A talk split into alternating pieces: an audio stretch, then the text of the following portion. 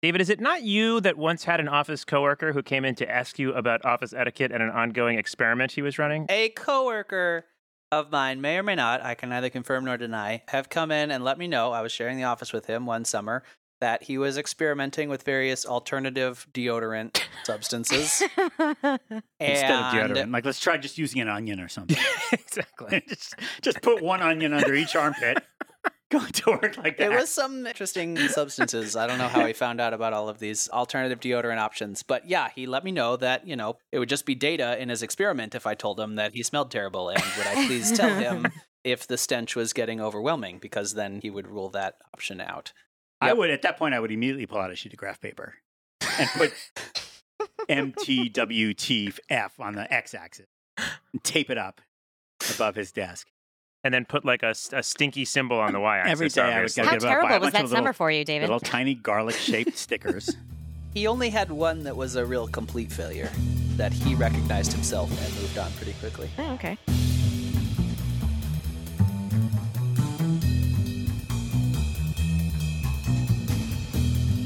This is the Stack Overflow Podcast, episode 95, recorded Thursday, November 17th, 2016, at Stack Overflow headquarters in New York City, New York, home of the Cronut and season five of Glee, where more than 8 million people live in peace and enjoy the benefits of democracy.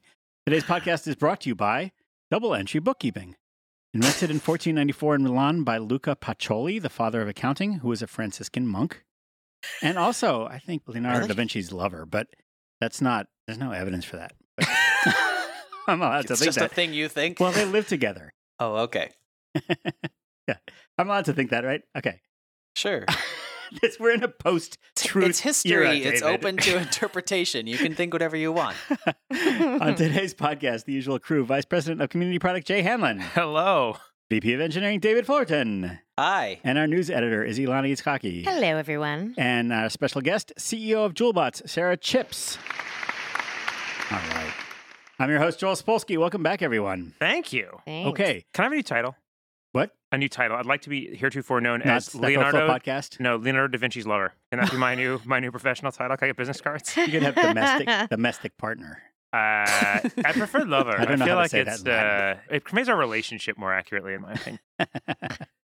okay. Ah, okay. You know what? We're actually starting on time today. I don't know if our listeners will notice or care, but uh, we didn't have it's a 45 little hard minutes. for them to tell. Yeah. I feel like you have a limited understanding of how podcast distribution works. Right. I mean, they're just going to get it at the time that they get it. But this recording actually started at the time that it's always supposed to start, as opposed They'll be to able to tell. having They'll be about able a to half tell. hour. you're, because wel- we're, you're welcome, America. we're organized and we're not exhausted from 35 minutes of struggling with getting the podcast ready. Now everything's gonna break. Now you know because you because you said that at the I beginning. jinxed it. True. We're doomed. That's how it works. The old podcast, back when we did the original Stack Overflow podcast, I had a bunch of gear to do it, and I would do these Skype calls with Jeff Atwood, and I had all this gear set up to do it. And every single time I would start doing it, and something would not work, and I would literally not only have to try to make the gear work, but I had to take it apart to the smallest constituent parts. I mean, not atoms. I didn't really. No, but break you'd it have down to, to you'd have to individual like atoms. disconnect the string from Every the can and then single attach it to the cable. other can each every time. every single cable I had to unplug, every mixer I took apart and reset, like hard reset, like turned all the knobs to like zero, replugged it in all from scratch, set it all up again, and every single time. And so after a few times, I drew on graph paper exactly how everything's supposed to be connected. So that I would remember for the next time, and that didn't help either. I couldn't follow my drawings, or I don't know what, or I would set it up exactly the same way, and then I would end up with one extra wire, and and it wouldn't work. You It's know, like in the one theory, extra Lego piece. our Yeah. investors can all hear this podcast if Yeah. they chose. To. I just want to. I'm not sure if it's clear. This was before we took the money. Okay. That's This is from the original. right. That's what the money Lego was for the for. podcast. Actually, was to solve these kinds of problems. To get See, this all ever professionalized. since ever since we've been properly funded, you don't see Joel with graph paper in this room too much. So No. That's not he's, uh, totally true. he's drawing cats mostly. It's different. Alligators. Should Alligators. see if I can set up the old podcast gear again, just for old time's sake. There was a couple of episodes that we recorded just by going into the Asterisk's phone system and telling it to record calls on a certain phone line, and it would just drop a you know MP3 file in some folder somewhere. Like hey, we have voicemails today. Yeah, kind of, Yeah, yeah, yeah. Kind of. Anyway, this is the week of Microsoft dot Connect, left paren, right paren, semicolon. Which is a slash slash 2016. Don't forget Oh. that part. Yeah, The comment after. it's commented out though, so it doesn't matter. which is a massive but virtual conference, basically, right? Mostly, although David and I went somewhere yesterday. What was that? If this is a There was virtual like conference? the secret. They do this basically as a virtual conference, but that was probably too weird. So they have this like in studio audience, and our job is to just sit there and clap at appropriate times and Right. laugh. at Don't they know they could appropriate get a times. button? We have a button. for our in studio audience. Yeah, yeah, Yeah. it seems. Nope. Oh, duh. see, this is. That one, that button's not working there. But this is where a button is better. The in-studio audience can never chirp like a cricket. They're terrible at that. They're no good at it. You can you can train them all day. They never sound like crickets. Mostly, if they ever pause, you just hear sort of the rustling of Lay's potato chip bags, and you know, the occasional cough. There's some Verge reporter there saying, "I wonder what the music will be when Steve comes out." Okay, so wait. It's So wrong the big news from the Microsoft Connect. Oh my left goodness! Banana right banana semicolon. It was it's big news. I'm excited. Go Wait, ahead. you were tell there, us, Joel. so I, I'm literally just a couple of things oh, that I you don't happen even to know what have the heard. big news was. A couple you of just things read I about it later. happen to have heard, which I thought were interesting. Number one, Scott Hanselman interviewed me for his podcast, so I will be on hanselmanits.com. Look forward to that in Okay, December. to be clear, that was not part of the keynote. That was just your little plug. Oh, Scott you Hansen, know, it's big news to me. longtime friend of the company and podcast. He's been on this That's podcast. right. Yes, with friend of the us. show. Friend of the show. Friend We of should the get him show. on again. He's been on this podcast, and I think we've been on his podcast. So there's a lot of cross podcasting. That's right. Feel free to listen to hanselmanits.com. It's, uh, it's hilarious. It's hilarious. Scott's It's, great. it's a great show. I think mostly he just reads source code out loud. He just just reads lots of code. but he makes it sound great. Did you see every time they showed some sample code of C sharp, there were 11 lines of code up on the screen, of which you would need zero if you were writing code in Python? Because it was always like squiggly braces and begins and class declarations. Yeah, there was one hilarious moment where they were like bragging about how few lines of code it was, and they were like, you know, it's only five real lines of code. And there were like forty lines of code on there. It's like They're a like, whole if you if you page. remove all the class declarations and the and the usings and all that stuff, That it's, only, actually- it's only like four lines of code. Reminds me, you can tell how long I haven't been programming that every time I see them introduce some new feature into the Visual Studio universe, I say, they're just introducing that now.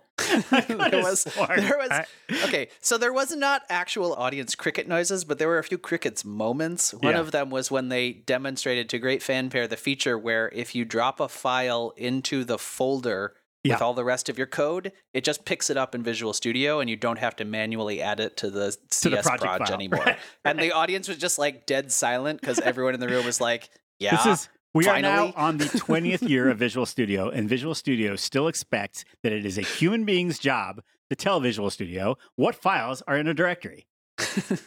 it's like the first DOS they fixed it, 1.0. Joel. They DOS finally fixed it. 1.0 could list all the files in a directory for you, but Visual Studio is like, now why don't you just tell me just in case? Just, I mean, I don't know. I might, I might miss something. Just, just, you know, just you tell me what files are in the directory. So, Alana, I got to ask you, as a fellow non-programmer, e- every time they say Jay is looking critical class here. declaration, do you think of Did like we the say kid? that? Did we say every- that? I think of the kid I who's said like, when class I am declaration, I class did say president, it." there will be strawberry milk every day in the lunchroom, guaranteed. Okay, first of all, and that stuff kid is always not- won on that promise. And I never Yeah. never got a single damn pint of strawberry milk. It was a filthy campaign promise lie. Did you read that article about how strawberry is the one flavor that they can completely synthetically manufacture? That with so? no. I s- we were talking about this today. Red Yeah. dye Yeah. from a specific beetle. Yes. Huh. Yes. They grind it up, Yeah. and that's where you get the red dye from. Not kosher at all. But it tastes No. like But strawberries. That's red. That's And- the red dye. Wait, yeah, where's the and strawberry flavor? More come people from? are allergic to red dye than anything else. So some fun facts on like fake Don't eat the flavors. M&Ms or the Truffle oil Smarties. never has truffles in it. No truffle Oh, yeah, I oil. read that You can article. purchase in the states has truffle oil in it. The truffle is what William Shakespeare is Uh, wearing around his neck. No, no, that's a that's a you're thinking that's a kertruffle. That's called.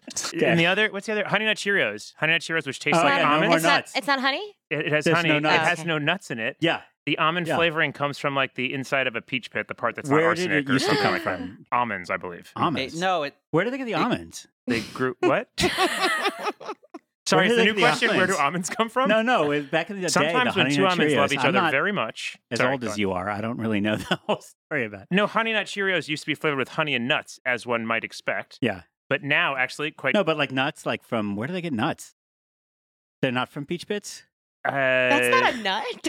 I actually, I mean, Where it's- do actually, I nuts want to make come fun of from? Joel, but I find myself going, I don't Mm. really know where an almond comes from. If it grows in a chicken or the sky, or I'm guessing the ground. There's like no farm you can go to and pick almonds. no, They dig them up from the dirt with a spade. Jay. Is that true? Ah, Uh, I was gonna try to troll you, but I think you trolled me back. I'm not sure it's deliberate. I uh, I know what an almond looks like. I think I think they just grow on trees, Jay. I think they just grow on trees. literally They're actually the pit of a fruit from they an are. almond tree. Ah, tree. Yeah. So wait, so could I eat like an almond fruit? Like bite into a thing that would be around an almond? I really just thought I don't know. that It they looks were the, pretty. Gr- it they looks were the pretty middle gross. of an apricot. Aren't most almonds poisonous? You think just by pronouncing an apricot, you'll sound like you know what you're talking about? Ugh. Almonds are naturally poisonous, think right? that's it's, it's a right. mutation of almonds that makes them edible. But if you find like wild almonds, don't eat them. Good advice. Okay.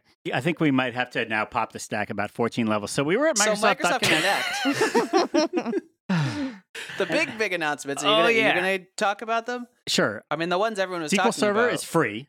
no, no. Yeah, It is. Which is No, it's- interesting because in the past, if I recall correctly, SQL Server cost ten billion dollars per license. That's right. It It is used to done. be. something along those lines. Well, we once calculated how much it would cost us to port all of our code from SQL Server to Postgres, which is free because it's open source. Yep. And the cost was the same as about two years worth of license for SQL Server. So it was like they had like literally calculated it exactly to punish us so that, you know, it it's depended on how just much- not quite worth it. just not quite worth the port, but really close. But Really wait, so close. is it really free now? To be clear, Yeah. no, no, no. It is not actually free. There are multiple versions of SQL Server, and they Yes. used to be like the cheap versions and the free versions Yeah. didn't have all the features. And the Yes. expensive e- versions had all kinds of features. And you would end up using some advanced feature, and then they'd be like, oh, ho, ho, if you want to use that advanced feature, you know, division or something. or maybe long division, They- uh, floating point numbers. Then you had to. Everything but select is available for free. if Perfect. you want to use select, though. Yeah. Okay, got it. then you would pay a lot of money. Yeah. Yeah. It would go from like zero to $180,000, just like that. Well, this is like Google Analytics, where like there's a Mm-hmm. version that has like 70% of the features that cost nothing. Yeah. And then if you want the features, it's literally a couple hundred To be grand a year. clear, And it that is is the old not way. free now. They're still going to extract their ten pounds of flesh from you. They're just pricing it differently so that it's not feature based Second anymore. Shakespeare reference in the podcast. because it actually makes it easier for them to extract their pound of flesh. Just I think. to be because clear- what it is now is all the way down to like the community level. A bunch of the features that used to Right. only be enabled in enterprise are now available from the beginning, so that you get hooked on them. And then it's basically as you scale up your usage of SQL, you have to now go buy the upgraded version. So just to be clear, you were both recently participants featured nicely at Microsoft's conference. They've made their main product freer, and David has cast them as a violent Shakespearean villain Yes. as a result. and Okay. incidentally, it's hey, not a look, pound we of love flesh. SQL Server. Iago. It is expensive, but it's a it's great one great pound product. thirty after the Brexit and the demonetization. and- Because they're both British, Shakespeare and England. yeah. No, well, also the pound is worth much less. Did you just explain my joke wrong, Jay? You're really. This is the second time I tried to troll you, and you trolled me back in the same podcast. All right, more Shakespeare references. Here's the thing, by the way. For example, let's say that you want to use Fogbugs, which requires SQL Server. Sure. you don't need a very powerful SQL Server. You just need a lot of SQL Server features. And so, what this essentially says is you can use the free version of SQL Server, say, to run Fogbugs without going and buying a more expensive version because you're not using a lot of SQL Server power. You're Yep. just using some fancy features. So, that's kind of a big deal. It makes a big difference to a lot of people. Yeah. For us, it makes a difference with Stack Overflow Enterprise, where we use a bunch of the SQL Enterprise features because we have big, huge, giant SQL boxes. Right. But for Enterprise, a lot of the clients are much smaller installs, and they get by with just SQL Standard, which is the middle level. Right, and that'll be plenty. Plenty. So we were featured, by the way, in the Microsoft Connect during their keynote, which went on for hours and hours and hours. They showed a little video, which was like three minutes, about Stack Overflow, Stack Overflow Enterprise, how we use SQL Server, how we only have one entire or two. We have two little boxes. And then they showed pictures of two trash cans for some reason. I don't think those were our SQL servers. They look but- like two Google Home devices. yeah, is what they I were like, thought they were at first. little, little hockey buck. They were sort of like And then Mac one turns like Pros. has a red light because Only we're only silver. using one of them, so that's got the green light, but it's got the. I don't know why that was. Oh, the those pictures. are actual. The, you mean the icons they showed? Yeah, Those are actually our animations from our performance page. So if you go to stackexchange.com/slash Ah. performance, we have this awesome little page that okay. Nick Craver and a couple other people made that walks through it. They're kind of adorable. Oh. They're like Wally's girlfriend. Yeah, I was wondering why they weren't showing a picture of something that looked like a server to a human being. Okay, Oh, because they didn't have time to, you know, go, to, our data, center. in New Jersey. Came to our Oh, it office did to a film lot of us. work. Okay, so that filming, that little three-minute video thing, involved me going to Redmond and filming for like a morning, just repeating all kinds of things that they wanted me to say. Yeah. And they were like, "I was like, Microsoft is our friend and will always be the greatest company in the entire history of the world." And Here is today's I love you paper. I greatly. am not under duress. And they're like, Yeah. wait, wait, wait, say that one more time, but instead of the entire history of the world, say Yeah. the universe. universe. Oh, and then I was like, we love the Microsoft stack. And they're like, oh. Don't Could say you not so. say- because you weren't stack. supposed to say stack. Yeah. And say we covered that on this podcast. And it's anyway, that was a morning of recording. And then they came to our office and they came here with a whole film crew and a whole bunch of people who weren't the film crew and a bunch of handlers who handled the film crew. It was a big group. It was like eight Yeah. to ten people. it shows though. Like It I was gotta say, insane. the And video. they were It was here great for quality. a whole day. I two days, filmed two days. for Yeah. I filmed for probably like an hour and a half for my little interview, of which I think they took two sentences. Right, right. And then I did like another hour of me walking around the office, me walking up a staircase, me standing in front of a whiteboard. It was Yeah. just all And the. it, it paid off. the If pic- either of you in real life looked anything or sounded anything like you did in that video, I would just follow you both around all day, waiting to be inspired Yeah. or have one of you propose to marry me. Either way, I was would be very, happy. I was very inspirational. I It's a was very inspired by impressive video. myself. So that was cool. It's supposed to both highlight how amazing it is that we use SQL Server Enterprise Edition and how little hardware we need and how much uh, money that has saved us over the years. And also Stack Overflow Enterprise now available, which is a version of Stack Overflow for large enterprises that want to allow their own programmers to ask and answer questions internally on their own private internet within the security of their own thing about their proprietary code without going out on the public Stack Overflow. Have we not talked about that since it I relaunched? don't know. We Who must knows? have. Who knows? On the podcast? Yeah. We I may don't not know. have. I Our don't think listeners know so. about Stack Overflow Enterprise. Well, anyway, Stack Overflow Enterprise was, I guess, officially revealed to the world, officially according to officialdom. The canonical. Bum, bum, Oh, Yeah. bum. Okay. Then there was a whole bunch of like cats lying down with dogs and the lions sleeping with sheep. Yeah, and yeah. so Let's forth. talk about that stuff. Yeah, Microsoft is now makes Linux, or a part That's of right. Linux. Microsoft has joined Joined Linux. the Linux Foundation as a platinum sponsor, I believe, which Yeah. means they give a lot of money. What's funny is that that sort of makes it sound like almost probably less than what it really is. That's just sort of like, oh, they wrote the seventy-five thousand dollar check instead of the twenty-five thousand dollar check. It's it's more than that, more than just the high-end uh, American Express card. It's just the fact that they joined the foundation. That's the, the like That's a big deal because they used to mind think blowing thing. Linux was anathema. Is that a word? I don't know how to say it. Anathema. There's a word that means Isn't that an anathema? anathema. Yeah, amoeba. No. But the platinum membership level, that's the one where like Not you the can Neil personally Stephenson go to book. dinner Someone with that's very Linus disliked. Torvalds. yeah, And he calls you like a moron in person, right? Isn't that the level of plat- the platinum membership is serious? yeah. You get to have a slumber party with Linus. oh my god. Slumber- slumber that would party be such a in great Saturday Night Finland. Live skit and if the anyone knew other, it. and the other platinum sponsors, they all once a year have a big slumber party. Linus, is that the one with the pumpkins? It's like the Oh, Great Pumpkin You're Awakening thinking or whatever. no, no, no. It's the it's Yeah, that's the, Linus from Snoopy. it's the Great Pumpkin Linus Torvalds. That's what Yeah. you're thinking of. Yeah, yeah. Yeah. I am mixing this up. Speaking of lions and sheep lying down together in the pumpkin field, is that Google has now joined the .NET Foundation as a platinum sponsor. or something. Yeah, I don't even know what that means. It's That's the you know also it's the crazy. steering committee actually for like the language group. It's even more Oh. than and their representative. Guess who their representative is? Wait, let me guess. This Uh, Scott Bio for, for Chachi from. He is back in our Judging lives. from how He is he back in our thinks. lives again, somewhat tragically. who's our favorite Google programmer? John Skeet. John Skeet, John is Skeet. Google's representative Oh, to, seriously? the, Get out of to here. the .NET. Yeah, Does that guy Oh. sleep? I, that boggles my No, mind. that's why he's been doing that anyway. Because he I wrote mean, the, yeah, he he has wrote been the doing book this on work C for sharp. free now. I mean, it's probably still for free, I guess, but now he's Yeah. now it's just official. Okay, that is big Before news. he was like the Microsoft spy inside Google, and now it's like an official partnership. This is all. I'm just my world is shaken. And the funny thing is, you go look on the normal computer news outlets or whatever, and this stuff is sort of big and serious, and it's just not really getting coverage. So cover this, damn newspapers.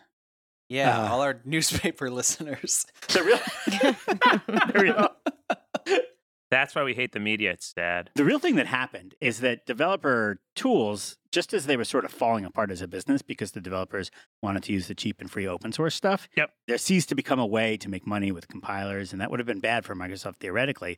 But luckily, Microsoft was saved at the 11th hour by the invention of all the cloud hosting. And for Microsoft, that's Azure, there's the Google hosting environment, the Amazon Web Services, of course, Rackspace, Roku. There's a million of those. So all the money now is in just like operating servers that you run your stuff on in the cloud. And that is it's a big Yeah. part of why they're doing all this cross Because the platform developer stuff, right? tools Google have become is, right. really a complement of the expensive hosting. Google's becoming part of .NET because Google now supports .NET as a first-class language on their hosting platform, and that's the Wow. same thing Microsoft's doing. You can now run Linux containers and Linux on Azure and all these other tools. And their first demo at the whole Connect thing was about running Node.js, hitting MongoDB on Azure in a Docker Yeah. container running Linux and or uh, Linux. This is all like, yeah, lions lying down with.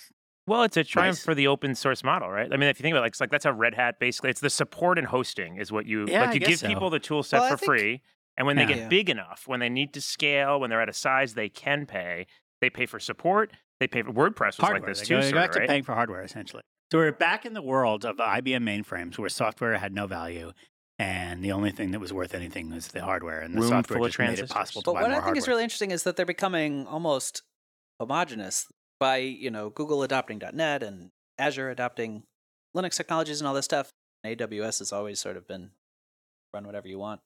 Feels like they're kind of becoming the same. So I don't know what is the lock-in angle for them. I guess a lot of what they want is that Yeah. you don't just run your own servers. You use a lot of the like Azure specific tools and platform features that if you were to move off of Azure because you know you wanted to go somewhere else, it would be a huge It pain. would be a You'd have to lot of work. re-implement everything. I so think that's so. the lock in. So that's kind of interesting. I hadn't really thought about it that way, but it's like there's a little bit of a sh- uh, you know they're just like changing the game here where they'll give you the tools for free because what they want to get you locked in on is their cloud platform. Yeah. yeah, absolutely.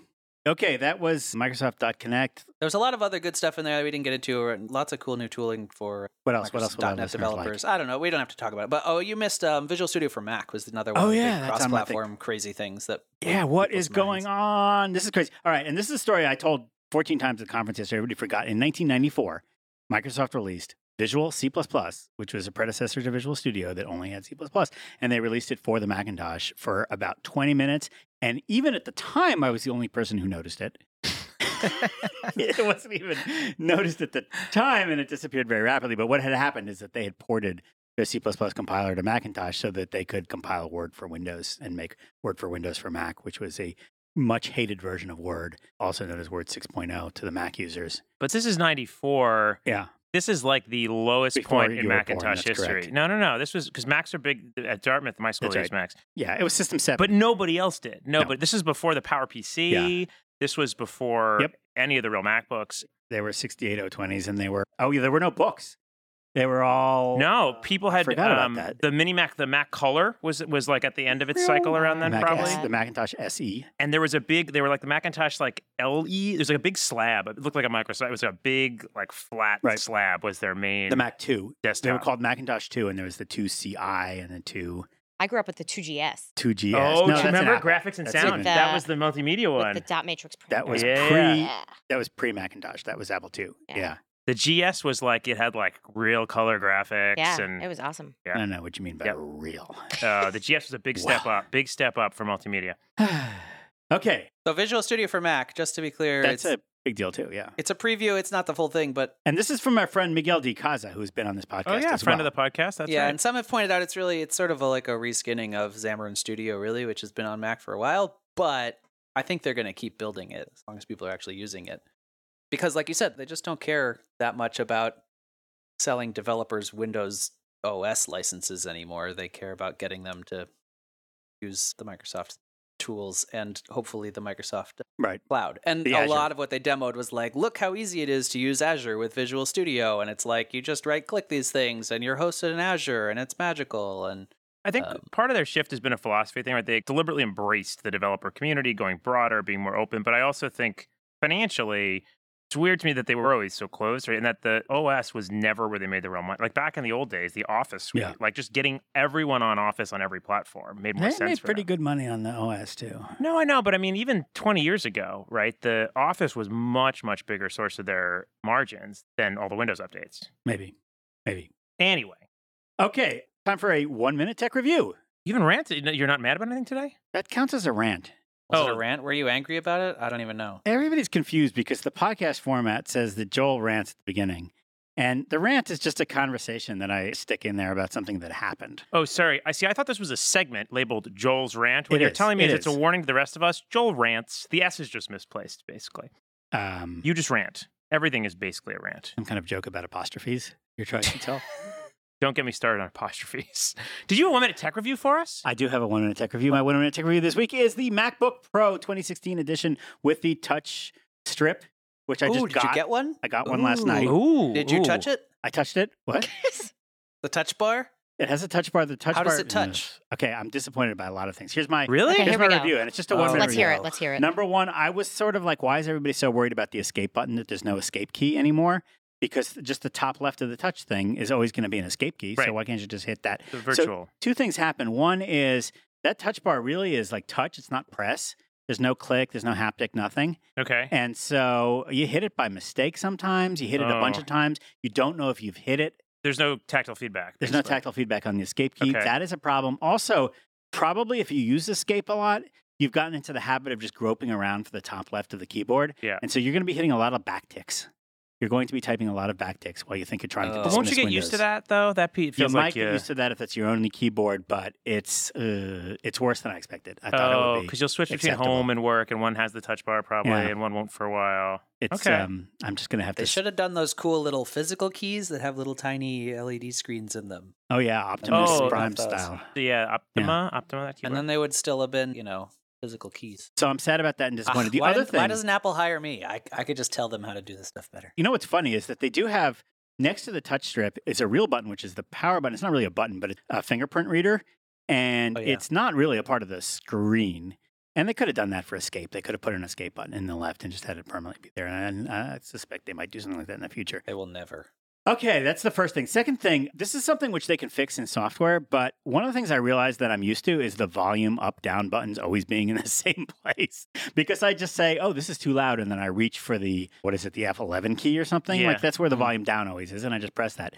On the new one in normal mode, there's a volume button when you tap when you press down the volume button, it puts you in a special mode where now you have to move your finger to the left or to the right to adjust a volume slider. And that's Oh, okay wild. if it always worked that way. The trouble is there's another mode that the touch bar goes into where you get the function keys back. And so you actually don't have that. You have the traditional one button that lowers the volume and another button that raises the volume. And then the mute button. Oh, so sometimes it has like up, down, and mute, and sometimes it has like A a, button start, that you touch start and volume slide. thing. That's a top Yes. level menu Yes. essentially. I haven't yet quite figured out where, where, when, whatever. And so it was remarkably frustrating that, you know, every time you go to YouTube or you go to a web page and it's got like some, you know, audio that just starts playing because 1996 apparently. and No, you may not start playing sounds on my computer when I'm browsing the web. and you want to like lower the volume where you can't quite hear something, you want to raise the Right. volume. It's sort of surprising how frustrating it is when the volume button is not in a reliable place. so that's an annoyance. Third annoyance, using the little USB plug, the newfangled USB plug instead of the MagSafe for the power adapter. It's just worse. It doesn't have a little light like the chargers Ah. do. So you don't know that it's connected and that it's charging. This light. Uh, MagSafe is one of the yeah. most brilliant things that Apple ever invented. I don't understand why they're just Yeah. throwing it away. It's just that they thought it was elegant to just switch everybody over to, to everything being USB C, and maybe it will be, but uh, God, it'd be nice if they had just stuck a little light on there to in- indicate that it's charging. If it were up to Johnny Ive, you wouldn't be able to charge these things. They'd have no holes in them anywhere. There'd be one solid piece of aluminum with no screen or keyboard. And when Yeah. you're done, you just throw it away and buy a new one. Yeah, or maybe you just rub it, and that makes it. If I have to ask you to stop rubbing your computer in the cafe again, Joel, we're gonna we're gonna have a formal complaint on our hands. I'm not going to touch that Wow, one. I'm not just going to go got- there. Just got real. Fourth thing, the apple on the back of the, Oh, we're of still the going? thing does not light up. What? It's a mirror. It doesn't light up. It's a Wait, well, mirror? but so you can fix. Yeah. I, I can fix my makeup in it. Yeah, Okay. But you're that seems beautiful like a with step all that backwards. I makeup. feel like I could live with that one. it is a lot lighter and smaller. I mean, it's the same. The computer that it replaces, it's like a pound less. It's just It can't physically be. smaller. It's Really? skinnier, and it's a pound. Yeah, it's. a You get the little- 15 or the 13? thirteen. Okay. But the 13 that it replaced, I mean, it's like MacBook Air size. It's really nice. That's a big improvement. So, yeah, everything is worse except that it's a little bit lighter and, and smaller. Uh, Thank you for that detailed input. I'm still getting one. You kind of have to I don't because know. it's Yeah. been four years. Yeah, I got a and- five year old computer. It's really annoying. I've been shopping Windows laptops for home for my wife, and there is no good option. Every single machine now has some significant drawback. some problem. And it's annoying that, like, the MacBook, the 15 inch Retina MacBook Pro, when I got it, it was like the first perfect machine I'd ever owned. Mhm. It was Yeah. like they did every single thing right. Yeah. There is nothing I don't like about this machine. Yep. Nope. And it's annoying that Yep. they did not just Just keep doing that. keep doing that. It's weird. I, like, just Apple is just going backwards. It's really strange that they've thrown away a bunch of innovations that they worked hard to gain over the years to make a much more generic machine. But okay, was that about a minute? Do we have? I still got 35 seconds. Oh, Here at Stack Overflow, Joel controls what time it is. Let's do a round of startup or shut up. Oh fun. boy. Okay, How does this work? All right. Well, last time we played this game, I Yeah. was robbed by filthy lies and cheats. Okay. All right, here we go. So we have three rounds, three startups per round. One of them is fake. You have to figure out which one is the fake one. So two out of the three are real. Okay. Round one, here we go. Easy as pie, Pythagoras pizza. Pythagoras, aka Pie, reimagines delivery pizza by combining elegant software design with deliciously crafted pies and a mischievous love for sharing art. Art. That's got to be real. It's got to be. Oh, wait, it's, it's, that a makes pie. no sense. It's a pie delivery it's too service. impossible to follow to be made Pizza, uh, a up. pizza Yeah, delivery yeah, service. exactly. They reimagined delivery pizza by combining elegant software design with deliciously crafted pies Does and a sound very mischievous real. love Those are the for kind of people sharing that art. start pizza-oriented I'm sorry, startups. how Wake does- up in a feverish dream. Remember who was it? Who was it that Sheets started are the, sweaty. the, the, the startup that was going to deliver you peanut butter and jelly sandwiches? Who was that? That was uh. Okay, I can was see how somebody famous. they could have. I don't know what was it like. Lovely and ambitious software, fine. Yeah. Elegant pizzas, great. There was something about a newfound appreciation for art. How does a pizza arriving help with that? I yeah, it's too much. And by the way, Kevin is going crazy here in the chat room. Pi is not Pythagoras. It's really the first two letters Pythagoras, of Pythagoras. yeah. So it's Uh, well, I'm, if you I'm knew okay with that. Pythagoras like I do, you can call him Pi. Okay, number two. My plaid. Have you ever wanted your very own one of a kind tartan? Yes. You give us your favorite colors, and we use our patented software to build a pattern just for you. Okay, If this is real, I'm going full on my paisley, and we're going to disrupt this whole marketplace, baby. wow. Well, this My is um, plaid. this you know, is not, those, this is those of not- us of Scottish heritage already Yeah. have our own tartan. exactly. Yeah. Did someone get you to pay four hundred dollars for a coat of I don't arms, know. David? I have no idea what it is, but theoretically, I have one. Yeah. We found our family coat of arms once, and it had some strange animal on it. It was either a beaver or a camel. the two very different animals. I don't know if they have Remember camels which. in, in the borderlands, really. Okay. All right, ready? Number three. Yeah. Lug, L U G G. We make it dead simple to get your new furniture home, your Craigslist purchases delivered to you, and moving all of your stuff into your new apartment. Oh It was wow, much harder than last time. I could use that. All right, so we got lug. We got That one sounds lug sounds Pythagoras too pizza. useful to be real. That's that's my Yeah. We got lug, my plaid, and easy as pie. easy as pie. I think Lug is real. Lug, Lug just sounds. I feel like if Lug is not real, there are like six other services just like They Lug. just don't have that name. I'm going to go for lug. Is the fake one. Really? Yeah. Okay. Hang you can on. do whatever you want. I should make them write down their their thing before I say. I'm going mine, for because- plaid. My plaid. It's the fake one. Jay. Jay? Oh, We should all have to write them down and then reveal the them. at plaid's so plausible. is what I we feel should like do. it's fake, but I'm gonna pick Easy as Pie as the fake one because I don't get the art angle. The fake one is my plaid. Damn it! Oh, Yes. That would now. I went to Scotland, and that's all anybody was doing was buying tartans. But there were not bespoke tartans. Right. Couldn't make your own tartan. No, I mean this would be a huge thing. This We, all, be we a should start giant that business Bus- and- new business idea. and- I think That's it's the great. other thing that I comes want out of one. this. Yeah. We got to register the domain before the podcast airs, though. So how does the pizza make me love art again? All right, let's move on. Okay, fine. Yeah, let's keep going. Look it up in my own time. All right, round two. Player two Tinder for gamers. Meet other gamers and strike up a romantic partnership based on your favorite games. Swipe right for WoW or left for TF2. Wait, it's actually called Tinder for gamers. Well, that's their tagline. Well, Oh. player two, Oh, Tinder player for for gamers. two. Yeah. Oh, Oh, I thought this was Wait, uh, is it player two or player for two? player two, player two. Tinder for gamers. Tinder for gamers. Player sorry. two. What was that last line of that? Okay. Swipe Swipe left right for, WoW or left for TF2. What does TF2 Doesn't mean in make any Gamer sense. World? That's uh Team Fortress Two. Oh, Yeah, oh, thank you. sure, sure. Hats, hats. Everything's hats. Okay. Cool. Grabble, Tinder for fashion. Users users swipe left or right through an endless fashion product feed selected by our fashion director. We collect the data and provide insight to retailers. Sorry, how do you spell grabble? G R A B B L E. The etymology Gravel. is not clear to me. Okay, Yeah. got it. It's like gravel, only with bees. totally consistent with the fashion. Right? Grabble. Yeah. Grabble. It's, it's a playoff of Grauple, which I believe is a kind of tiny hail. Okay. And Sandwich Video. We make videos mostly for neat tech products like an agency and production company in Oh, one. I know that. That's lonely We sandwiches. almost always write the videos we make. I know a bunch of these. I, I like that. answer. There's- Wait, almost sorry. Their, part always. of their tagline is "We almost always yeah, write the I love videos." it. I love it. Dun, dun, dun, dun. You know, anybody who's a good podcast listener will know the third one. All right, everybody, wait. Before anybody says anything, decide which one. Okay, which one's the fake one? Player two, Grabble, Tinder for Fashion, or Sandwich Video?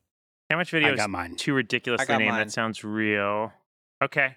All right, I'm going with player two is fake. I also believe player two is fake. I believe that Gravel is fake.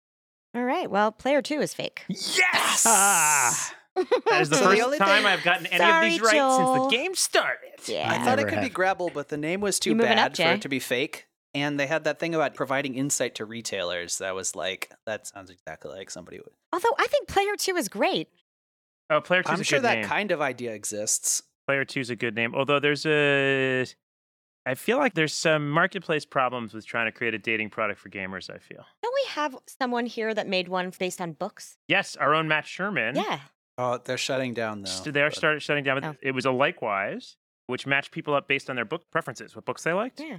And I remember actually talking to him in some depth, but I said, "Well, is that really that great a predictor of a good match?" And what he said was, "Well, sometimes there's alignment there, but he said the one of the reasons it worked this kind of interesting baseline startup idea is that simply the kind of people who want to meet someone based on liking books tend to be better match. Which is forget the matching element, the people that the site attracted It doesn't Right. even, already Right. got you to a good subset. doesn't even Yeah. matter if you like the same books. Just the Right. fact that you want to be part of a site that tr- Right. promises to match you based on nice. So the match and I the like it. matching capability was effectively a bonus if that worked, but it was which I thought was kind of cool and interesting. all all right. right, all right, we got one more Yeah, round. okay, All right, here we go. one more round Round here. three. Yeah. Cold Openings, a B2B company providing online marketing tools to connect sales teams with new digital customers. Okay, Okay. that's very straight. Galler, Scalable Operations Analytics, Does it have no uh, vowels? S C A L Y R. Ooh, oh, yeah, that's a real one. Uh, I'm sorry, but that can't be real because that is definitely a bad guy in a Harry Potter story. I'm positive. Galler provides scalable operations Hmm. analytics, logs, servers, and other operational data. This gives ops teams the info they need to monitor, troubleshoot, and optimize production systems. Okay. That wasn't, Uh, there's nothing that's funny about real. that. And the third is Trustify, Oh. private investigators on demand. Ooh. Trustify connects individuals and businesses with highly trained professionals that offer real time observation and digital monitoring. Trustify. It's Uber for dicks.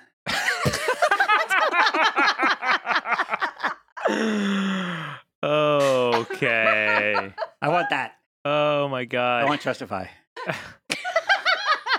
Wait, you want the product or Yeah, you think that's I- the fake one? uh, Both. Let's both. stop It's right the fake one, and I want the product. I'm going to go invest in it right now. when this gets excerpted out of context, it's just going to be Joel saying, "That's Uber for dicks. I want that one." to be clear, it's not that out of context. Dick, of course, being an old timey shorthand for detective, as all of our listeners are no doubt thinking. Thank, thank and you remember, for ex- explaining that joke. I'm also going to pick Trustify because the other two sound far too real. Uh, I think yeah, I'm gonna pick Trustify. Okay, we all said Trustify. Oh, you did? Okay. Yeah. Well, you're all wrong. Oh, it's real. Cold openings is the fake Ah, one. That one sounded so good. Wow. What a That great one sounded name. too useful. We should Plus, have it known makes that you was think the of the fake one. sandwich from the previous one. It's like cold cuts. Okay. I feel like Uh, every cool. time we have one that sounds great to us, but Yeah. then isn't real, Yeah. we should automatically just start Just a start that department. business. Yeah, that is going to, like, That's we'll right. spin Look that at off. this. and I'm gonna start building Trustify it. is a real. What, it's Maybe you should quit your Trustify.info data. though, so you can't Wow. take them too seriously. Not a good domain name, but this, probably they have an app. Okay. Are we So, done? Jess, what was yeah, the score? yeah. That is Jay with one, Joel with zero, and David with two. David wins. oh, David, this is the second time. Ah, Wait, I'm what's not my the one. prize? Do I get more You get a toilet cold- bowl Cold cut Clorox sandwich. toilet ones. sponges? Yeah, you, get ones? the other, you get the other six months supply that was left over after you gave you the first six months supply of Clorox. But once, well, as you know, we're preparing Constitution for Stack Overflow We each are. week. We bring your proposal, and you, our listeners, will decide on whether that proposal becomes a part of our new Constitution.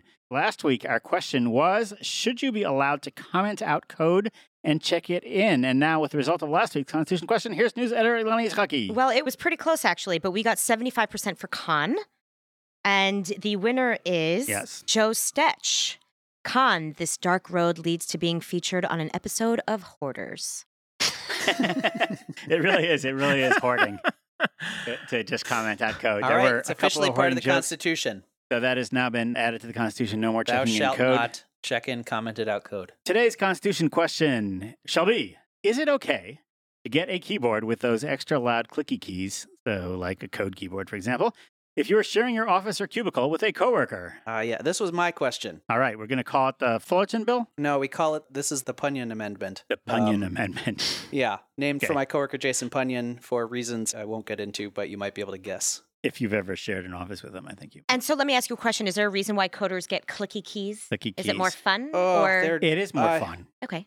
People are I think so. obsessed with the exact Clickety. switches that you get on your keyboard. Yeah, know what switches are? I don't. The switches. the little thing, let- the switch. It's like a switch. there's like but a it's inside device the key. under the keys in your keyboard that's like it's usually like a little like X thing or Oh, something, right, yes. and it pops them back up after Right. you push them down. Mhm. And as David So points there's out, like how much resistance there is, and the exact mechanism changes how it feels, and all these things that some programmers will tell you about endlessly. I have never felt like this was a thing, but When the first IBM PC came out, it had the clickiest, loudest keys you'd ever seen in your life. And everybody speculated that IBM was very concerned with backwards compatibility and they just wanted it to sound like an electric typewriter. So when you hit the key, there was a clacking sound that could be heard all the way down the hall. Is that what backwards compatibility actually means? I, you know, they were, they- sometimes it was necessary, sometimes it wasn't. Post your answer. Okay, so it's pro is that it is okay to get a keyboard with extra loud clicky keys. Con is that That's they right. shall be banned. Post your answer to Twitter using the hashtag Stack Overflow Podcast.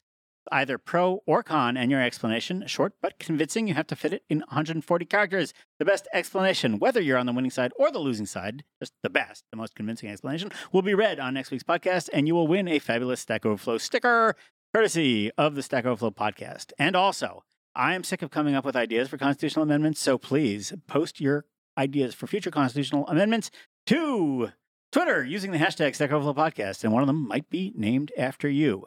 Okay, excellent. that is the Constitution for Stack Overflow. We have a guest. We need ads. We should be like, we'll be right back after this message from our sponsors. Dun, dun, dun, double entry bookkeeping. double entry bookkeeping. I feel like the double entry bookkeeping jingle has to be a duet. It just has to be. So it's that time again when we welcome one of our developer stories, of course, where we talk to various folks in the programming world about how they got started, what they're up to, and learn their story. Today, we are extremely excited, and it is a special day to have her. Sarah Chips, the former CTO of Levo League, former CTO of the Flatiron School, co founder of Girl Develop It, I think has now helped 6,000 women to code in 25 cities. I believe she is the only non employee, former employee, former associate of the company to have appeared as a guest on this podcast now twice. She was with us a while back. And in fact, Wow. last time we were talking to Sarah, it, my recollection is, Sarah, you were talking a little bit about hacking hardware and getting more interested in using your coding skills on Yeah. physical things. And it was kind of just a mystery floating out there for us back then. Yeah, it was like the gun left on the mantelpiece of the fireplace in, In the- Chekhov's Act In the One. observatory, yes. yes, And today, Sarah, especially today, Sarah is a CEO and co-founder of JewelBots, which literally shipped today, did they not? Yeah, just today. Amazing. So listen, about that, I was backer 90 and mine have not come yet. And can you maybe get me a tracking number or can I get a status update? Because I'm looking for a 20 pack and there's no 20 pack at my house. And this is why we actually had you on the podcast. this is just customer support. This is like a different way to do customer support. That's right. That's right. I'm still waiting. Thanks. Okay. So why don't you tell us what dualbots are? All right, so that's one fact that, that people may not know that Joel Butts were actually born at the Stack Exchange offices. I was working Wow. out of your co-working space when Joel Bots were created. So I don't know if you read the agreement really carefully, but technically We we should might get- own the whole company. Well, at least we get priority on shipments. Yes, at the very, very least, I feel like I should be getting my 20 pack faster, maybe overnight delivery. So, right, Sarah also was in our co working space and was our friend and neighbor here for some time when we first moved in. Yeah. Wait, wait. We still didn't tell the listeners what dualbots are. So Jewel Bots are smart, programmable friendship bracelets aimed at young girls. Basically, they use Bluetooth trademark. They use Bluetooth. you have to be really careful what when you say the word Bluetooth.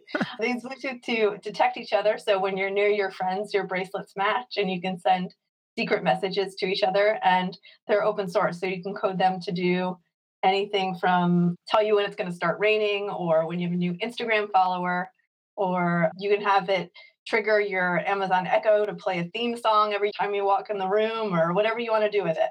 I'm actually really excited about this because Yeah. 20 years ago, when I was in high school, actually, I built my own business and, and was making friendship bracelets for people custom Really? made. I Wow. was, you know, I was going to make money and I was going to make friends. This is, I mean, you know, Which parts of at the same time. Which parts of that worked out? I think both of them actually, but I'm actually really excited about this. I think it's great. I think especially now, it's such a great time to empower girls. I don't know. So I want to come back to Jewelbots because I have a lot of questions that are not all about when my order's going to arrive. But I want I want to roll back in time a little bit. One question you always ask: How did you first get excited about computers, about coding? This is one of my favorite stories. I was a homeschool kid, so You seem pretty normal. it's been a little while. It's been a couple of years. Except she's making robots for a living. yeah, so depends on your definition of normal. I mean, it's really that's why I- I'm building this because I had no friends. But you know, like there's a whole generation of people that are programmers, and I don't know uh, the age of everyone in the room, but there's a whole generation of programmers that are programmers because they didn't have friends. It was like, they just had nothing else to do. Exactly. so Hey, speak for yourself. I had ones of friends. As as David points out regularly, he had friend. Aw. yeah, exactly. So I found out what BBSs were. Do you guys remember BBSs? So I hung out on BBSs all day when I was like 11, 12, which I'm pretty sure everyone else on the BBS was like in their 30s. So that must have been a little weird. But I ended up co hosting a BBS in my town, which was exciting to me. And I just kind of fell in love with computing then. And I've done it ever since. Awesome. So, fun fact about Jewelbox, the company, from a Stack Overflow perspective, is if I'm not mistaken, your VP of engineering is also a close friend of Stack Overflow. George Stocker built a lot of Oh, our technology yeah. and the firmware that lives on your bot that you're getting in Yeah, the and mail. George is one of our longtime moderators. contributor and moderator on Stack Yeah. Overflow for many, many, many Yeah, years. how long has he been a moderator? Oh gosh, See, we can find this. at least a couple of years. He was elected in 2012. He's probably deleted five million posts by now. Sarah, also a longtime user of Stack Overflow. I think you've got 5,000 rep, give or take, I want to say. I think so. Yeah. Yeah. Now, back to Jewelbot. So let's talk history. So these they started as a Kickstarter, right? I saw it on Kickstarter originally. What did you raise there? Was it 150,000 in sales, something like that? Yep. Something like that. And I Wow. saw today, this is the first kind of the V1.0, oh, the official uh, Gold Master version. You don't say that in hardware, do you? Is going out. And it's also, you said it's coming to retail. Is that right? Yeah. We're on target.com starting today, too, which please note that our Kickstarter backers will get their bots way before the target. Unlike every other Kickstarter in history that winds up going to a broader audience and sells into that audience first. Good on you. That is awesome, especially for me. What I think is super so, right out of the box, there's a little bit of kind of basic, kind of modular programming, right? Is that you can set settings for the match with people to create these little groups. And then they can really dig deep and kind of hack into them if you want to at a deeper level. Is that right? Yeah, exactly. We wanted to make them fun, right? Because if you had to code them and they couldn't do anything unless you coded them, they'd like end up in the back of your drawer. So we wanted to make them fun without the coding part. So one thing I just want to mention to you, just as a I don't know to share, is when you were here chatting with us, and at the time, one of the things we touched on, touching what you were hacking at, working on a little bit, it was still still kind of a secret, but we were talking about diversity in tech and things like that a bunch. And I wanted to mention to you one of our developers who's here now, Roberta, one of our Oh, most yeah. talented developers. We have these dip chats. I think we've talked about before. We have these kind of you have to conversations. define that. Not everybody in the world calls it a dip chat. No, I know I'm about to. Okay. See, now you're doing it to me. I see what's going on here. But so these dip chats are these kind of It's like conversations. there's a guacamole, there's uh, salsa, different, different kinds Everybody of dip. shares their favorite dip, and and we chat. Anyway, we have the these dip chat doesn't even matter. The point is, Yeah. the that's point not is even- that not even Roberta relevant applied to the conversation. company because she heard the podcast where we talked to Sarah Chips and was like, "Oh, maybe this is a place where I might want to work." And we she have- applied soon after, and we hired her because she's awesome. She is Yeah. awesome. But that conversation that we had and you being here and it made her feel more like this might be a place she would be happy and welcome. And so I wanted to both say thank you and let you know that you, Thank inspired somebody else and did a cool thing. And now we have a super talented programmer. So that works out great for us. That's great. You have to tell her I follow her on Twitter now, so she inspires me every day. Oh, awesome. Awesome. I'll tell her because I know she doesn't like our boring podcast. No, I'm just, just probably going to listen eventually as a former guest herself. But so when we were talking on the podcast, you were talking a little bit back then about how girls do or don't get kind of pulled into some of the things that get, you know, where back then, I think at- at some point, boys were often pulled into more programmery things around video games, which at the time I think were much less popular with girls, skewed much more male for various reasons. One thing I think is super cool about Jewelbots as Now I hate saying as someone with a daughter because I feel like it's weird for him. But just in general, to address issues of, of As a man, Yeah, yeah. With, a, with a girl that I made. No, but when you're out there looking for things in areas that haven't historically targeted girls or haven't had enough girls involved, and they're trying a little bit, they're almost always trying in some way that like just makes it pink. or you know what I mean? Or Yeah. they're- like Nerf has a whole line of like guns that, that are just pink Nerf guns, basically. or like it's a bow and arrow, because maybe girls will like that better than a shotgun and like I, what I feel like is this is a much more sort of native attempt to recognize that you know obviously everyone's got their own preferences, but you are going after what do young girls often interested in, and how do we make it part of that? And I think that's really cool. Yeah, it wasn't really our idea, to be honest. I had another idea. uh, My idea was to have a bracelet that changed color to match your outfit. I'll buy that too. Yeah, right. Well, that's what I thought. It sounded cool. So we went to schools, like we made a prototype. We went to schools, and the girls were like, "This is so lame. I would never use it." All right. Well, I thought it was cool. They were just like, "We wouldn't use that. That's boring."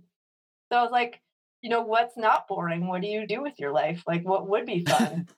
and like they all agreed and they're- it's such a fun age that's like my favorite part of my job is like going to hang out with 10 year olds because they're so like they- they just say whatever comes to their minds and they just like do not care and they're so like precocious so as soon as we started saying the friendship stuff they started freaking out they'd be like oh my god what are you serious oh my god that's so cool so that's why we went with it I love this sort of kind of lean startup or forced discovery approach, which is you've got this great idea, and rather than start being like, well, let's go just ask people if they would want that exact thing. And they're like, yeah, I couldn't care less. Like, that's terrible. Like, you, you could have spent a year and a half building that, yeah. to find out that all the 10 year old girls think you're lame, which just takes Yeah. me back to my like pre junior high school life, which makes me super sad. I don't Yeah, it want takes that me to happen. back to fog bugs. There were a lot of 10 year olds telling you how lame you were at Fog Oh, Blogs. That's mean. 10 year old girls can be so mean. Boys, too. It's brutal, man. Yeah, yeah. that's great i'm imagining these 10 year old fog bugs users Yeah. Not at all what I want. So, if folks want JewelBots today, by the way, JewelBots endorsed not only by CNN Money, but also by Bill Nye. There's an awesome Bill Nye video on the website. I thought that was super Oh, cool. Wow. yeah That's a great get. Can people order from the website right now? yeah and from target.com too Does he have his 20 pack? Uh, That's a good question. Bill Wow. Nye They didn't are get at his Target. 20 pack yet, did he? no he didn't Okay. So today, or hopefully still when our listeners hear this, they can order from the website or from Target.com. But I got to thank the Sarah and the company and all the, you've got this awesome intern. Like, you'll all get better margins if they order from your website, right? yes but we want them to sell out at target quickly Oh, you want to Yeah. sell through on Target so they re up. Where do you want people to order from? target Okay, you have to All right. order from Target. We're adding it to the Constitution as a statute of some sort. We're going to skip the voting on this one. You know what? This is perfect. Hanukkah's coming up, and I have an eight-year-old niece. Yes. Uh, Oh, yeah. Nice. Oh, oh. Also, Yes. side note, I have never, I've participated in a lot of Kickstarters. Any physical manufacturing is always delayed, but yours is the first one I've ever seen where it was not delayed fully through the entire holiday season you were Yeah. aiming at. You're So this so is, lucky. it's beautiful. It's Yeah. available in It plenty of hasn't even, time. has it started the season yet? It's not even No, no, it Thanksgiving. is the season. Yeah. Walk into any department store now, and it's all Christmas it's the decoration. season. Yes. Christmas now officially Yeah. starts on Labor Day Yeah. in the United States, is my understanding. Yeah. Or as they say on Twitter, the war on Christmas is starting earlier and earlier every year. Oh, God. That'll probably get cut out of the five years. nah, I'm good with it. So, Sarah, I have a question for you. So, how much coding are you actually doing now at this point? Are you mostly just having to like run the company, or do you still get to code some, or what's that look like? the crazy thing is it's so funny the last couple of weeks i've been coding because like it's all hands and it is so fun and i'm on stack overflow every day Nice. yeah Is it mostly working while you're there? Is it is everything's it's okay? always working All right. It's like a low, okay? Yeah. Cool. So, what kind of coding are you doing now? So, it's all embedded, or are you doing the website, or what kind of stuff are you working on? yeah it's all embedded which is wild i haven't done c in a really long time but i'm building the library that and this is something that's going to be growing over the next couple months this gives people the ability to code their jewelbots in an easily readable way right so they can do like jewelbot.led E on and then like pass in the variables which are like the color that they want and which led they want to be on and that kind of thing so i'm working on led animations right now and then it's going to be like button.on or like on um, button click or something we're inventing it as we go Neat. You know, I think Sarah, you and I are the same age, and I think you might know it's really hard to make friends as an adult in the city. I, m- I might want to get a pair for because I don't know how to That's a- code, so I'm starting from the beginning. You Yeah. know, it, That'd be a nice gift. Herschel ship after mine. Is that right? I just want to make sure. Okay. Well, I'm gonna get there's- mine at Target. They're, they're so very She's clear on gotta the order at site Target. what number I want. Okay. You're still working with Girl Develop It, yes? Only on an advisory level. Girl Development, actually, I heard the number you listed earlier, which is about a year old. Girl Oh, sorry. Development is now at 60,000 women. oh What? wow. Crazy, Whoa. isn't that so cool? Sixty thousand. Wait, what number did Congratulations. Jay say? Way smaller than that. Yeah, I think the number I had was Six 6,000. thousand. I know, it's grown so quickly. Wait, are both those numbers right? It's Well, d- on the road to 60,000, we definitely hit 6,000 at some point. That number was indeed true. You are the kindest guest we've ever had. I appreciate- that took a lot of effort to make me sound not totally wrong. That was fantastic. 60,000 and Girl Develop It works with like adult women learn to code, correct? Yeah, exactly. The word girl is very deceptive in the title. It's People like, often get "Girl." confused. It's like the it's like gal. It's not like gal gal develop it. There's a comma missing. Yeah, there's yeah, definitely a blind comma. which is just fantastic. So what's without giving away any trade secret, what, what do you see as next for Jewelbots? So I can tell you that we are partnering with a major cartoon, you could call that a television company. cartoon television company. Is it the To bring- Jetsons? Is it the Jetsons? Uh Zenith. No, wait. Yeah, that's exactly yes, Zenith. To bring you branded jewel bots. So the charms and bands are interchangeable. So we're doing all kinds of different characters and designs. We're also having our next design is a robot that got chosen by our backers. It's like you can have a robot charm that goes on set of the flower, and then we're gonna have some characters come up and some other fun stuff over the next year. I voted for the robot. I'm super excited about all this. This is Yeah. amazing. There was a popular vote. It was, you know, Really cool. Now I think this is going to be huge. I thought this was going to be. I thought this was going to be cool, but now I think it's going to be huge. Once Jay heard about the charms and the robots, he's Yeah. like, "Oh, I'm in." actually, I'm going to be perfectly honest. Is now I'm sad I bought a 20 pack. I'm going to probably go buy Yeah. one and have to pay the retail price because I want both my kids and I to have one. right. And they're going to Uh-huh. fight if I've got two. I should have gotten three. so you've obviously come from the kind of pure software world in the past and a lot of work there. I guess this is also probably your first kind of pure entrepreneurial, like outside of the, you know, charity space. But what were sort of the biggest things you learned or surprises or, or that was different working in the hardware space? software is pretend is a bunch of ones and zeros that live inside a computer and they're fairly malleable and it turns out that physics are real You you heard it here first, readers. Yeah. it's pretty insane the stuff that you run into where like Yeah. you're completely limited by you know the fact that when you have physical objects that need to travel from one place to another they can't do that immediately and Yeah. when things are sold out, it turns out you can't make them out of air. that is probably the least of your problems. I mean, as I watched Kickstarters and Y Combinator startups and a lot of entrepreneurial ventures, the number of people that have been able to significantly bring out something that's a piece of hardware without, you know, an extra three year delay getting in there somehow, it is really quite an accomplishment. So kudos for that. Thank you. Yeah. I mean, before we did it, I was like, this is an excellent idea. And I still wouldn't trade it for the world. But building hardware is very difficult because it doesn't apply to the same laws. Things like Bluetooth should work. You know, like it's not like Nobody believes that for a Probably. minute. Come on, Sam. you know. so yeah, it feels good to be shipping. I can't wait to hear what people think. One thing that strikes me is when we work on software products, I don't know, you almost pride yourself on like, yeah, we did this wrong. We really learned from it and we iterated and we kept that cycle short so we could learn quickly. And I feel like when you watch these Kickstarters, like for the most part, it's always like, well, we kind of thought we'd be getting all of the pieces from China and then we got none of the pieces or they were all square and not round. So we're pretty much starting from scratch. Like it just feels like a mistake is so costly. There was just a sort of uh there was this hilarious Y Combinator startup that was going to do a thing that woke you up when you were. It's like a wristband that you wore, and it would check how sleepy you were. Or Oh, whatever. the sleep cycle stuff. sleep cycle thing. Yeah. I can't remember the name of the company, but everybody was sort of, you know, people had put down deposits and they kept thinking that they were going to be shipping in a month and then two months and then six months and then a year. And just years went by and they're still slogging away at it. And they just had all kinds of like they- everything that could possibly go wrong went wrong. And their USB adapters that they bought started on fire. And it was just a complete. Complete catastrophe, and I don't think they ever shipped it. And it took them forever to give up. Too, they really tried very, very hard. but it was tough. It is tough to do hard drive. The jewel bots don't catch fire, right? No. I was looking at the Sharper Image holiday catalog, and it's just a bunch of hoverboards, and it's like the hoverboard is back. And, like, it didn't say like now with less exploding. Yeah. Still illegal in all public spaces. yeah, no, Jawats do not catch fire. You heard it here first, folks. All right. So if you do want to order a JewelBot, you can go to Target.com. If you go quickly, there's one batch before Christmas, and then the re-up will all be coming early next year. So get them now for gifts.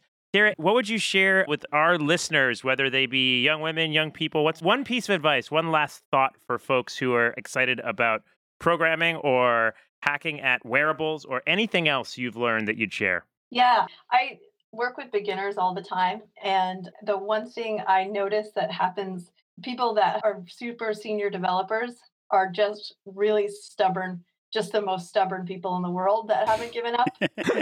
you know, because like the thing about building software and like writing code is that you get stuck all of the time, right? Yeah. So, like, if the 90th time you get stuck, you quit. You still quit. Like you just had to keep going after you get stuck, and you'll figure it out, and then it'll get easier, and then you'll face harder problems, and you'll keep going. But it's really rewarding when you get to the other side of it. Well, we're all grateful you got past that 90th time and 91st if there was one. We'll be more grateful once our jewel bots actually arrive at our homes and can be worn by our children and family. you definitely will. Congratulations. We're super excited for you. It is wonderful to have you back, and we really appreciate you taking the time to share with us. Thank you for having me. Thanks for coming on and being such an inspiration to us and to me and to Stack Overflow and to all the people at Stack Overflow and to the people of the world. So we love everything you do. Let us Thanks, know how we can help. Sarah. Take care, Thank Sarah. you. Thank you. Thank you so much. Bye. Thanks. All right.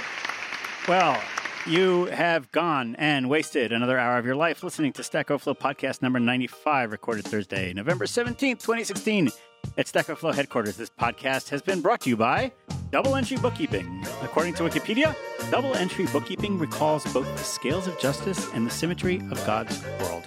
Our Ah. audio engineer is Carlos Hernandez. Audio editor is David Greenlee. Producer is Jess Perdue. Executive producer is Caitlin Pike. For Sarah Chips, Jay Hanlon, David Fulton, and Ilana Itzhaki, I'm Joel Spolsky. Goodbye. Bye bye. Bye, everyone. Bye.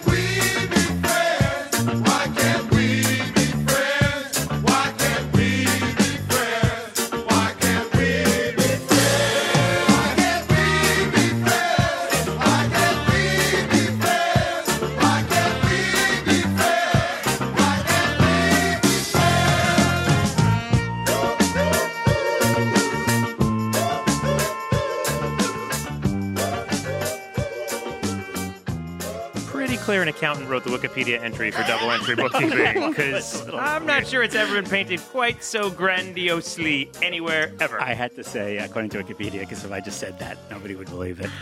I want to start a Kickstarter for Joel Bots. What do they do, Joel? Tell it's us. just pretty much come on the podcast and do my job on this podcast. So I don't Can we have to talk do about the time somebody Yeah. tried to buy you a little bobblehead Joel doll? Oh, no, that No. was frightening. that Let's was not scary. talk about that was like idol worship, you know, golden calf situation. It had to be burned. Do you all still talk about cherry pie? No, did I ever tell you? Okay, because like the Yeah. tradition at Fog Creek used to be that on your birthday, instead of everybody singing happy birthday, which gets really annoying when you have 30 people in the company, you get You to get to request choose the dessert. dessert of the day for the day that's your birthday. And so at some point, I think Liz just probably made a spreadsheet. And for me, I was like, all right, I like cherry pie. So I would always get cherry pie for my birthday. At some point, when we opened the first office in Denver, there was catering, and there were these cater waiters walking around bringing everybody little things. And there was a whole dessert spread put out for the opening office party in Denver. And at some point, one of the cater waiters came up to me, like not a person that I knew, and said, We got you cherry pie. And I said, Okay.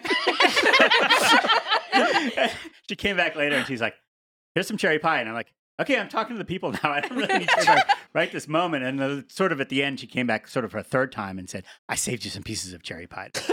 and it was like obvious that somehow this message that Wait, I I, have a question. Was the waitress actually Tom Lehman from genius.com in a wig who had read somewhere that you It's like cherry possible. pie? It's possible. We are not cutting out Uber for dicks.